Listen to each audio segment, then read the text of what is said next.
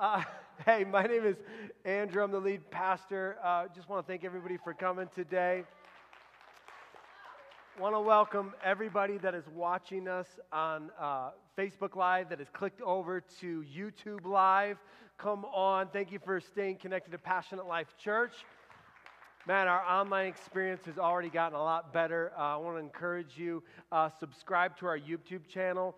Um, when you do that, it gives you a email reminder if you can't make it to church uh, or, or uh, if you're on vacation or whatever, uh, you can watch us live wherever you're at. And so I want to encourage you to subscribe to our YouTube channel. We have some original content coming up with life groups, and man, we're going to do a video devotional uh, starting in January that, that goes through with our 21 day prayer and fasting, which is, oh, I can't wait for that. That's going to be an awesome time. And so hit subscribe to our YouTube channel. Uh, stay connected to what God is doing here. All right. You guys doing all right this morning? Good. We are in part three of a series called Afterlife. Let's recap really quick and then we'll get into part three. Part one uh, about afterlife, we, we talked, I, I wanted you to get focused on eternity. I wanted you to get focused on that your life matters here in this life. You, your life matters, and what you do here matters where you spend eternity and how you spend eternity. I want to share something with you real quick. Um, after I preached that message, I had two people that Sunday come to me and say, Man, I was thinking about taking my life this week, and because of this message, and because, man, I experienced God this week, I'm not going to do it. Um, that's awesome. But I just had another young lady tell me that same thing today. Um, and, and, she just experienced God in a real way today. And so she's like, Man, I, I understand my life matters, and I'm going to go make it matter. I'm going to go help somebody today. And so, man, that's the church that you're part of today. Man, we're making a difference in people's lives. It's so awesome. And then last week we talked about what happens to Christians when they die. We actually just don't go to heaven right away. We actually stand before the judgment seat. We actually stand before Jesus. And what happens is Jesus fully investigates our life. And, what he investigates is the good and the worthless things we've done in this body, how we have stewarded the resources, the time, talent, uh, the, the, the finances that he's given us, and, and basically how he does it, how he fully investigates it, he uses fire to do it. And the things that uh, last through the fire, the things that we invested in eternal purposes, those things last and we're rewarded for those things. But the things that, uh, man, we focused, we just focused on materialistic things and, and, and, and, you know, building your wealth, all of that stuff gets built up. You don't get to take those things with you. And so there's this moment that I, that I was trying to prepare you for last week where we stand before Jesus and Jesus fully investigates our life to get us focused, to get us inspired about, man, this life matters. This life matters, and there is a reward that waits for us, not just heaven. Heaven's amazing, heaven's awesome. We're going to talk about heaven next week. But man, there's a reward that, that we receive when we're, we're faithful in these bodies. And so that's what we talked about last week. This week, the title of my message is Smoked Turkey Legs in hell. Anybody love a good smoked turkey leg? Come on. Like when I go to a fair, thank you, Richard. When I go to a fair, right? When I go to a fair, I just love a big smoked turkey leg. I just like to eat meat that way. It just makes me feel kingly, you know, a little barbaric. Yeah, eating meat on a bone, you know what I mean? And uh, I love it. I love smoked turkey legs. And, and here's the thing there's going to be no smoked turkey legs in hell. Yeah. Surprise. And the reason why this is the title of my message is because I want us to associate something good because we're going to talk about something that's, that's bad, okay? So the next time you eat a smoked turkey leg, I want you to think, I don't want to go to hell, okay? Oh, just kidding. Uh, um, before we get into it today, what I don't want to give you today is something that I used to have, and that was hell anxiety. Okay, it's a real thing. Hell anxiety. And what hell anxiety is, is the fear that God is just going to send you to hell. Okay? That, that was my fear as a little boy. Um, you know, when I was younger, I was 11, 12, 13, in, in my early teen years, I had this fear that God was just going to send me to hell. Like, you know, I would do something to my brothers. I grew up with three brothers, and I was always messing with them. And, and then afterwards, I would feel bad, right? And I would lay in my bed. I would lay in my bed and say, God, please don't send me to hell. I was just so afraid that, that man, God was just going to strike me down and I was just going to go to hell. So I don't want to give you hell anxiety today, okay? And, and I don't want to give you hell anxiety today. I want to read this passage before we get into it today, before we pray. And that's Matthew 7 13 and 14. And this can lift your hell anxiety today. And these are the words from Jesus. And Jesus says this You can enter God's kingdom only through the narrow gate. The highway to hell is broad. Jesus is saying there's lots of ways to make it to hell, and its gate is wide for the many who choose that, that, that way. But the gateway to life is very narrow. The road is difficult, and only a few ever find it. Why is this gate so narrow? One, this gate is so narrow because only one person can fit through it. Okay? So, what do I mean by that? Like, you, like because of grandma's faith, like you, you ain't making to heaven because of grandma's faith, right? Like you, you, you, you can't make it, you can't bring your kids with you, right? Because you're, you're a follower of Jesus. This narrow gate, only one person can fit through this narrow gate at a time, and this narrow gate is Jesus, okay? It's only Jesus, through Jesus, it'll only always be Jesus that we make it to heaven. Not Muhammad, not Buddha, not Joseph Smith. It is only the blood of Jesus, the blood of the spotless Lamb that covers our life, that allows us to go through this narrow gate to spend eternity with Jesus. So if you have Jesus today, just let the hell anxiety lift from you, okay? Because if you have Jesus, you're going to spend eternity with him. All right? Come on, let's pray. We'll get into God's word today. Father, I thank you. I thank you for this moment in the scope of eternity. That, that this moment, God, the, these next 30 minutes, they matter to you. And so, God, I just pray that they would matter to us. So, Holy Spirit, I just pray that you'd open our hearts, you'd open our minds to the understanding of your words. Not, not Pastor Andrew's words, but your words, God, because it's only your words that change us. And so, God, open our hearts, open our minds to your words, Lord. Help me get out of the way and let you do your work this morning. In Jesus' name. And everybody said, Amen. And amen. If you Google hell, there's lots of different statistics, okay? And, and I've went through them all week, and you'll get a variety of what people believe or who believes uh, the last study that they did, the last survey they did, was in 2016. And it's actually, I think it's the best one because they surveyed two types of people. They, serve, they, they surveyed uh, religious people who believe in God. Okay, they surveyed them. And then they surveyed non religious people who don't believe in God. And then they asked them, Do you believe in hell? And so the religious people, 80% of the religious people believe in a literal hell, which which is pretty good. But if you look at the other side, that means that there's 20% of Christians that, who believe in God who don't believe in a hell. And there's probably people that are in here that actually don't believe in a literal hell. And maybe you're watching online and you don't believe in a literal hell. Okay? So, so that's 80% of people who believe in God believe in a literal hell. And then there's the, the people who are non religious, who don't believe in God, only 5% of them believe in a literal hell. Now, let's bring it context to where we live, okay? Denver. This is where we live. The last election, okay, they had this, this thing on the ballot where you check uh, who you affiliate, who, who religiously, who you affiliate with.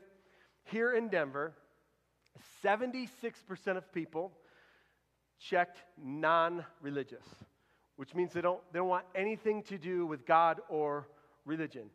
So, what does that mean for us here today? What does that mean for us here today? That means the people that we go to work with, the people that we see at the gym, the people we see at Starbucks, the people that we see in the grocery store, the people that we do life with, a very small percentage of them actually believe in a literal hell. And we've probably encountered some of these people at the gym or at work or some of our family members. And, and when people don't believe in a literal hell, they, they ask questions, right? And, and one of the questions that, that, that they really hone in on and they ask is if, what they ask is if God is so loving, why does he send people to hell?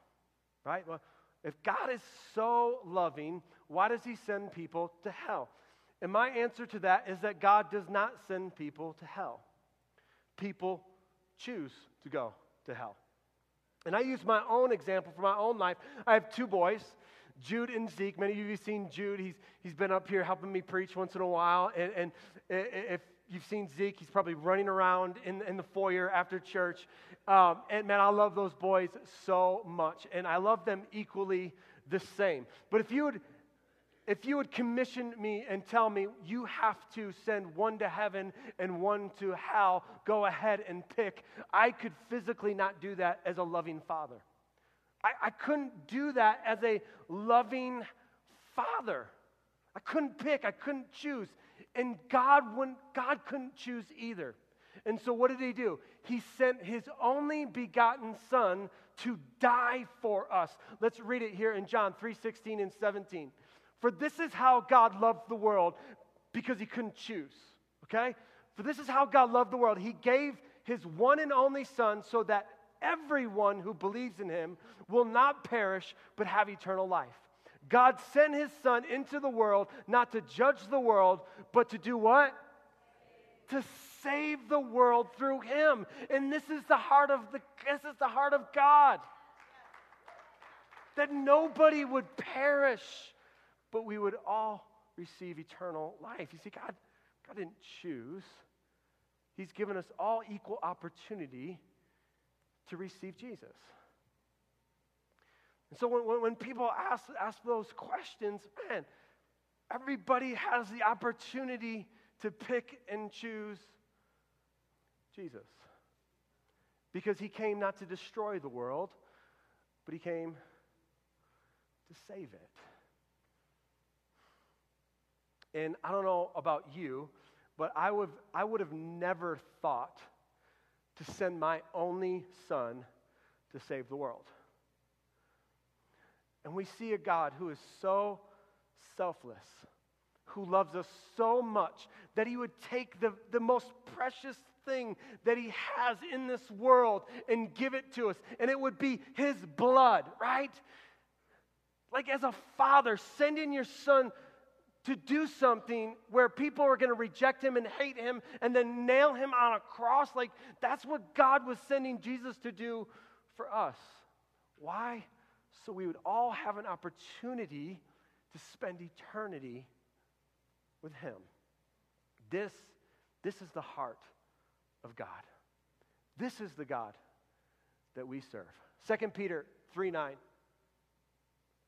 Peter says this. He says, the Lord isn't really being slow about his promise, as some people think.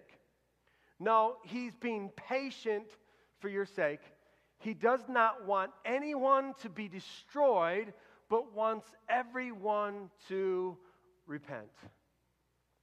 And so I just, I just want to spend a moment on, on that word repentance. I, I just want to spend that moment on repentance. I want to read a definition for repentance. This is what repentance should do. Repentance is a process which leads to a relationship with God. Paul writes in Romans that it's God's kindness that leads us to repentance. It's God's goodness and His kindness and His love that re- leads us to repentance. The result of repentance is becoming a new creation, okay? It's, it's like that, the caterpillar right? Going through metamorphosis and turning into a butterfly. That's, that's what repentance is supposed to do for us spiritually. It's supposed to, to change us into a new creation. So I got four things today for us to recognize as we repent. I got four things today that we should recognize as we repent. Number one, we all fall short. We all fall short. Understanding that, man, we're all sinners. And, and last week we talked about, uh, the, you know, the thieves that, that were, were, were, hanging on the cross next to Jesus. And that one thief was, was, was still selfish and was like, Jesus, you know, get us down. But the other thief is like, hey, I'm a sinner. I deserve death. It's, it's that recognition of that, man, we're all sinners and we all have fallen short. Now, those same people, those same people that, that do not believe in hell, if you were to ask them, and we're going to talk about this next week, hey, do you think you're going to make it to heaven when you die? Those same people who don't believe in a literal hell will say, yeah, probably. I'll probably make it. Well, why will you probably make it? And their response will be, well, because I'm a good person. You know, I haven't done anything horrific. I haven't killed anybody, right? Listen, good people don't make it to heaven. Only people with the blood of Jesus over their life who have confessed with their mouth and believe in their heart and recognize that, hey, I am a sinner. I have fallen short of God's grace. I don't deserve it, yet He gives it to me anyways. Jesus actually says, look, there's actually no good people, only God is good. Only His grace is good. And when His grace covers us, oh, that, only then can we be in right standing with God. So, the first thing about repentance is we all fall short, recognizing that we're a sinner. Number two, we should be turning away from our sin. When we repent, oh no, what happened to my apple? Did somebody eat it? All right, let's pretend this iPad is sin, okay? Let's pretend this iPad is, is, is sin, okay? And repentance is turning away from sin. Jesus doesn't say that we'll never experience temptation, right? And that's, I think, I think some of us, man, we, we get mixed up in our mind. We give our life to Christ, and all of a sudden, you know, there's more temptation or the temptation doesn't go away.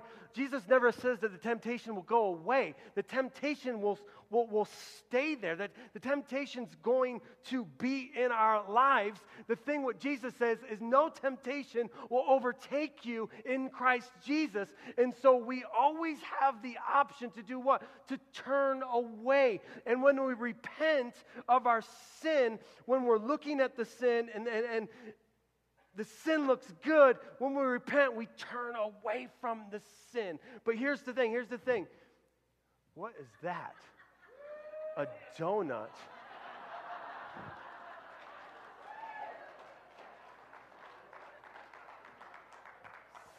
It's even better. Because the sin looks good, right? looks delicious. It's got sprinkles on it, right? And, and this is what many of us deal with when we deal with sin. It looks good, and maybe we, man, we enjoyed this type of sin, and, and repentance is saying, oh, that's good, but man, God is better. But here's the thing when we allow sin to stay in our lives, and we talked about this a couple weeks ago, and we don't cut the head off the giant, and we don't, man, we don't fully turn away from this sin, what ends up happening is we do what? We we consume it.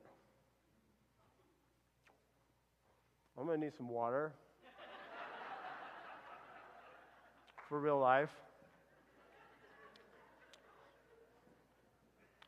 Last, last service, I had an apple.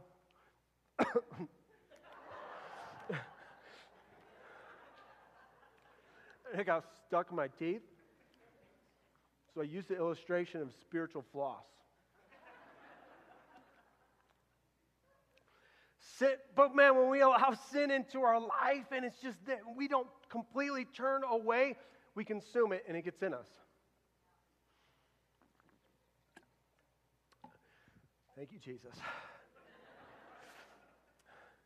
And repentance is turning away from the, the sin that looks good, that, man, you want to consume. Repentance isn't just leaving sin in earth. Let's go to number three. Number three. Number three. It's not just a moment to be sorry, but a desire to not do it again and truly change, right? If, if, if, if we just are just playing with sin and keeping sin in our life and taking a bite of it, that's not repentance. That's, you're not changing your life. You're leaving sin into your life. Repentance is completely turning away and saying, God, I'm sorry for screwing up again. Please forgive me. Help me not do it again. I don't want to become that donut or what that donut's going to do to me. I don't want to become that. The, the reason why God calls David a man after his own heart, not because he was perfect. Absolutely not. He was a murderer and an adulterer. But he's like, man, I love David. You want to know why? Because he knows how to repent. He, he, he's just like, oh, I have two boys, and, and, and they're, they're just, they're at each other all the time. And then I have two nephews that are over the house, and they're, when all four of them are together, it's just like something's going to happen. Someone's going to be crying. Do you know what I mean? Someone's going to be whining. And, and so, so we break, the, break the kids up, right? And we're like, okay, say you're sorry, right? And not always, not always, but sometimes the response is, I'm sorry. I'm sorry. Like, you're not really sorry, right? Like, you're just to wait for mom and dad to not be looking, you're to do it again, right? And, and some of us, we have the same idea with God like, I'm sorry.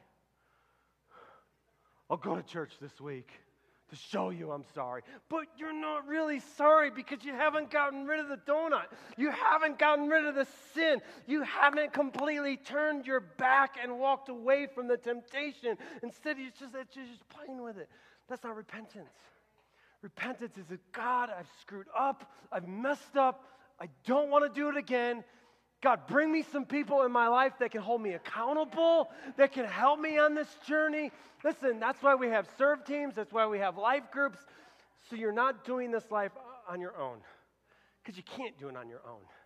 You need people encouraging you, surrounding you, and helping you on this journey. Number four, repentance keeps our hearts humble and is something we should do all of the time. Repentance is just, isn't just a one time thing, right? You say a prayer at the end of the service, Lord, forgive me of my sins, and that's it. Now, repentance is a daily thing. And the reason why repentance is a daily thing is because we sin daily, right? Like we, we sin all of the time. And so just keeping our hearts clean and going before the Lord and saying, God, cleanse me of all unrighteousness. Lord, forgive me for having a bad attitude. Forgive me of thinking these, these bad thoughts. For, forgive me for saying this. Oh, I didn't mean to say that. That is true repentance. And, and we need to repent every day because repentance keeps our hearts humble and it keeps, it keeps our ears open to the voice of God. And so repentance isn't just a one time thing, it is a daily thing. Four things to recognize about repentance. I'm going to read them. As we repent, one, we fall short. Two, we should be turning away from our sin. Three, it's just not a moment to be sorry, but a desire not to do it again and truly change. And four, repentance keeps our hearts humble and is something we should do all of the time. Repentance is important, okay? For us making this life matter and not getting entangled in the sin that trips us up and slows us down from the very purpose and the plan that God has for our life. For the rest of our time this morning, we're going to be in Luke chapter 16, and we're going to be talking about this parable that Jesus gave. Now, this parable that Jesus gave, it's, it's one of his parables that gives pretty detailed ideas specifics about hell and what hell is like. And so, what we're going to do today is we're going to read this parable, and then I've got four things that I want us to, to acknowledge within the parable. Okay, so let's, let's go ahead and read Luke 16, 19 through 22. I think it's going to be more like 31. So let's go ahead and, and start off. Jesus said, There was a certain rich man who was splendidly clothed in purple and in fine linen. Okay, so whenever you see this in Scripture, um, it, it, actually it, it actually is talking about that this dude was a baller. Okay, like whenever you see purple linen, scholars will have equated one purple clothing, like like one purple robe, equaled an average uh, uh an average person's years of wages. Okay, and so this for this guy to be wearing purple, he's balling, right? Like he's at the next level. He's living in luxury each day. At his gate lay a poor man named Lazarus who was covered with sores As Lazarus lay there longing for scraps from the rich man's table, the dogs would come and lick his open sores. Okay, so rich people during this time, they were so loaded that they would, after they would eat, or even before they would eat, they would wash their hands, and then they would use bread to dry their hands off. Okay? These are the scraps that this, this Lazarus is hoping to get dirty bread that they used to give to the dogs. Like, this is the bread that he's hoping to eat, the, the, the bread that this rich man used to dry his hands off. Finally, the poor man died and was carried by the angels to be with Abraham, and this is Father Abraham from the Old Testament. The rich man also died and was buried. Let's continue. And his soul went to the place of the dead. There in torment, he saw Abraham in the far distance with Lazarus at his side. The rich man shouted, Father Abraham, have some pity. Send Lazarus over here to dip the tip of his finger in water and cool my tongue. I'm in anguish in these flames. But Abraham said to him, Son, remember that during your lifetime you had everything you wanted, and Lazarus had nothing. So now he is being comforted, and you are in anguish. Let's continue. And besides, there is a great chasm separating us. No one can cross over to you from here, and no one can cross over to us from there. Then the rich man said, Please, Father Abraham, at least send him to my father's home, for I have five brothers, and I want him to warn them so that they don't end up in this place of torment. But Abraham said, Moses and the prophets have warned them. Your brothers can read what they wrote. Last, last passage here.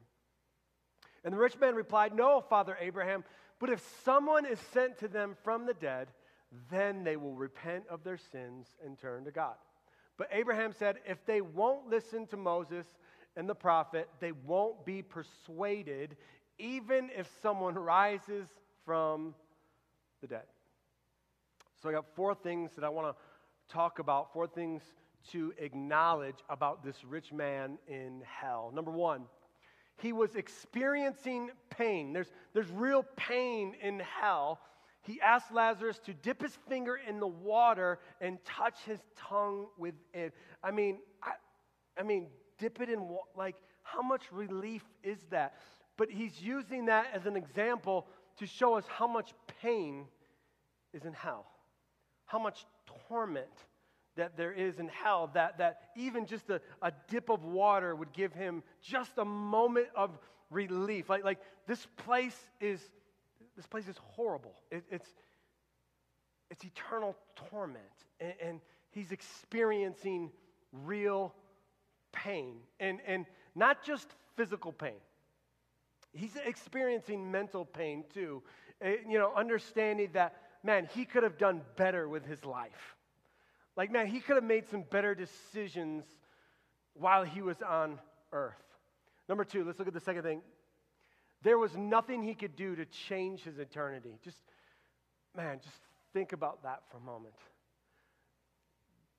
Jesus says there, there's a chasm, and what's a chasm? Chasm's like a, it's like just this large hole. Like you can't cross over between heaven and hell. Like, like you're stuck there for, for eternity. Revelation 14, 10 through 11, John, John explains hell this way. He says, And they will be tormented with fire and burning sulfur in the presence of the holy angels and the Lamb. The smoke of their torment will rise forever and ever, and they will have no relief day or night. For they have worshiped the beast and his statue and have accepted the mark of his name. So this, this, is, a, this is a permanent, it's a permanent thing. And, and, man, he's, he's acknowledging, man, this, I'm here forever. And man, I, I should, you know, just the, the mental torment of, man, I could have lived differently while I was on earth. Like, I didn't, I didn't have to be here. So, not only is there physical torment, there's, there's mental torment, and, and just the acknowledgement that that's where you're going to spend eternity.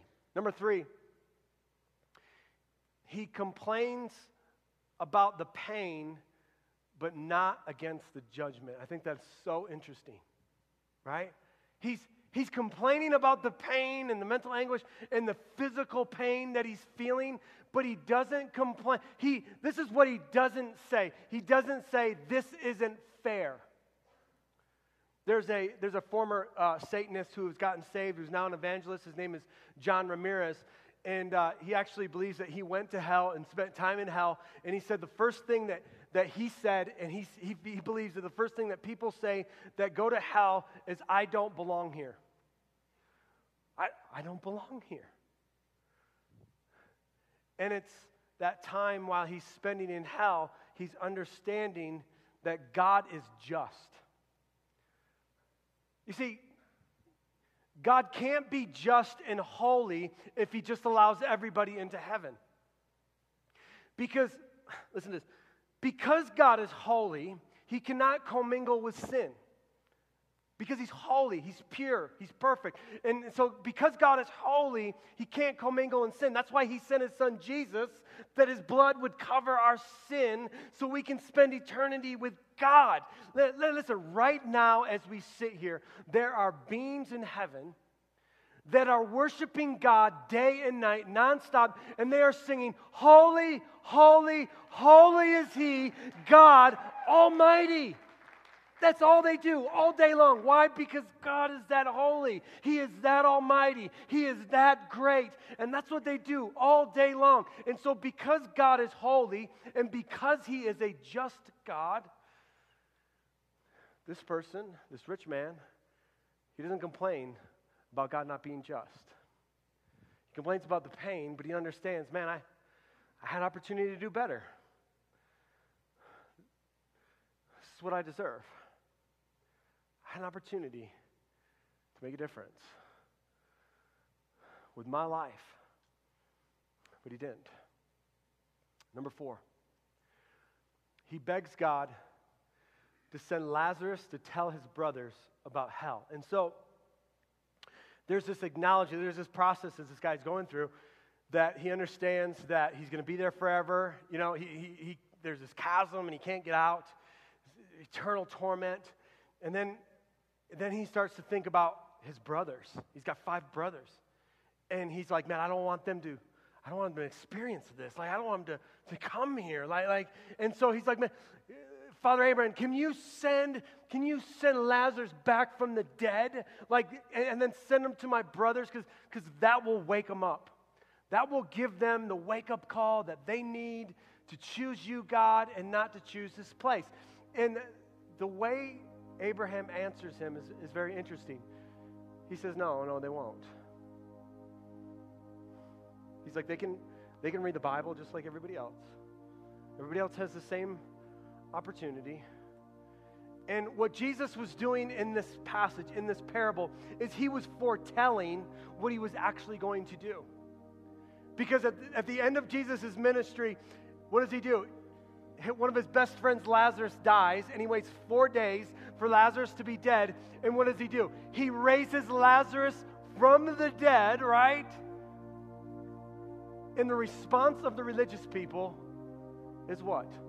Glory to God. Let's have a revival. No, their response is we got to kill him. We got to kill Lazarus. We got to kill Jesus. And that was the beginning of the end. That, that was the process of, hey, this Jesus guy, he's a threat. He's raising people from the dead. And so, like, this guy's like, oh man, if you just send people from the dead, that, that will get people to, to wake up. No, it won't, because Jesus actually did it. And the response was, he's too dangerous. Let's kill him. And so, the, this po- the point, the whole point of this parable, okay, is not to give us hell anxiety, but to, to Jesus wants to be really clear that, that hell is a real place where people go because God is holy and just that do not enter through the narrow gate, that don't enter through Jesus. But also, he wants us Christians, us followers of Jesus, to be inspired to have compassion for people.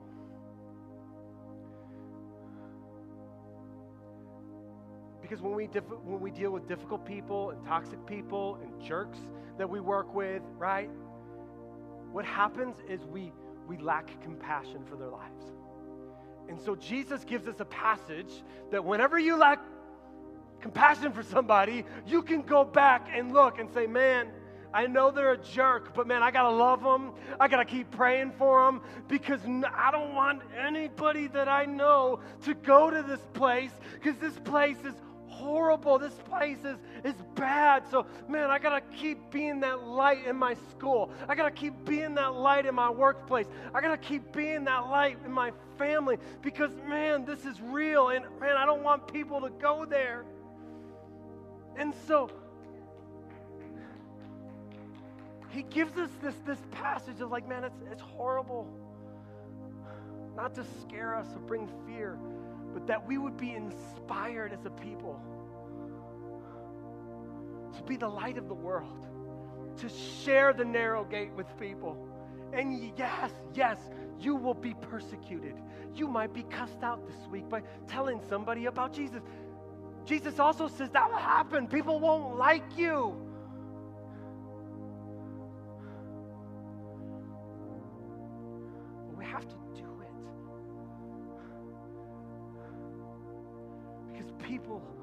Their eternity is at stake. And the reason why I believe that, you know, John is so graphic and Jesus is so graphic is so we get an image in our mind that it would inspire us to not just be lazy but to inspire us to know that, man,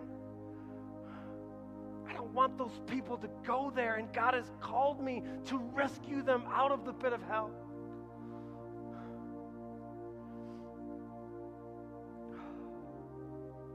People all around us that, that are lost, they're hurting, and they're broken. But this is the promise that we can hold true to is that God isn't being slow, He's being patient. And he's waiting for us. He's waiting for us. Guys, we are the hope of the world. He's not sending angels. He's, he's not having rocks talk or your animals go baptize people. No, he's, he's called us. And God has put his faith in us. He trusts us to evangelize the world for him because he doesn't want any to perish. So I say today, keep praying, keep believing, even when they give you a bad attitude, even if they cuss you out, even if they slam the door in your face, even if they won't return text messages or emails or phone calls, know that God is working something that you cannot see. Know that God is, man, because God, listen to me, God loves them more than you love them.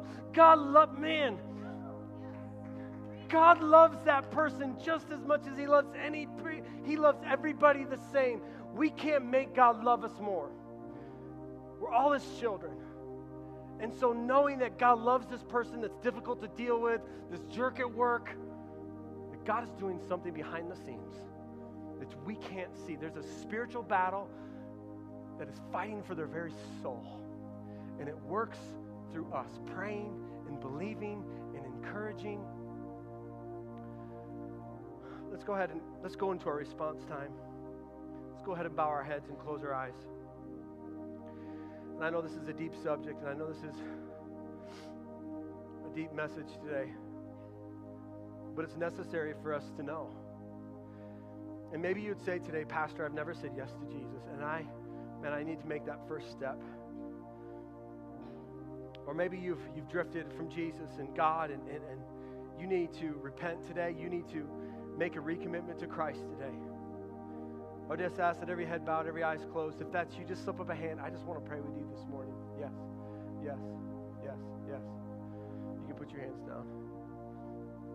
And I just ask that everyone would repeat this prayer this morning as we help those making the greatest decision of their life today. Dear Jesus, I thank you for what you did on the cross.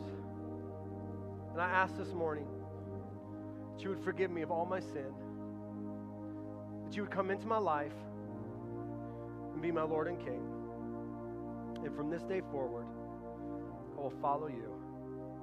In Jesus' name, amen and amen. Come on, let's give him a hand clap today. Heaven is rejoicing. Go ahead and, and stand to your feet if you can for one last prayer, one last worship song. Uh, man, the prayer cove is going to be open this morning. Man, we would love to pray with you. We would love to encourage you no matter what you're going through today. We are here for you. You don't have to do life alone. I want to do something um, that we did first service, and I just really felt the power of God. And uh, let's just, I just want us to take a few moments this morning. And I want us to think about a person in our lives that doesn't know Jesus. I just, maybe it's a group of people. I just put that person in the forefront of your mind right now. And I want us to raise our hands right now. Father, we know that you, your heart, is that none shall perish and so, God, we, we have this person in our mind or people in our minds right now. And God, you see that person. And so we bring that person before you, God, and we, we ask for mercy, Lord. God, I, we ask for your kindness would, would draw that person to repentance right now in Jesus' name. And we come against all demonic strongholds right now over that person and we break them right now in Jesus' name. We claim their life for you, God. We claim their name in the Lamb's book of life. We claim the blood of Jesus over their life and their eternity in Jesus' name. And we break all the demonic strongholds over their life. We bind up Satan right now. We cast him back in the pit of hell, away from that person that we're visualizing in our mind. God, we claim them for you. They are your son, they are your daughter, and we want to see them in heaven. God, rescue them from the flames today, God, in eternal torment, God, because it is your kindness that leads us to repentance. It's your love that draws us to you. God, we just pray for that person right now in Jesus' name. God, open their hearts, open their minds to you. Lift the calluses off their eyes and let them see you. let them see Jesus this week. And God, we're believing in this place that there's going to be people that we're, we're seeing right now that are, that are going to come to know you, but they're going to come to church next week. Because you're that good of a God. Lord, we love you you all the glory and honor and praise in Jesus' name.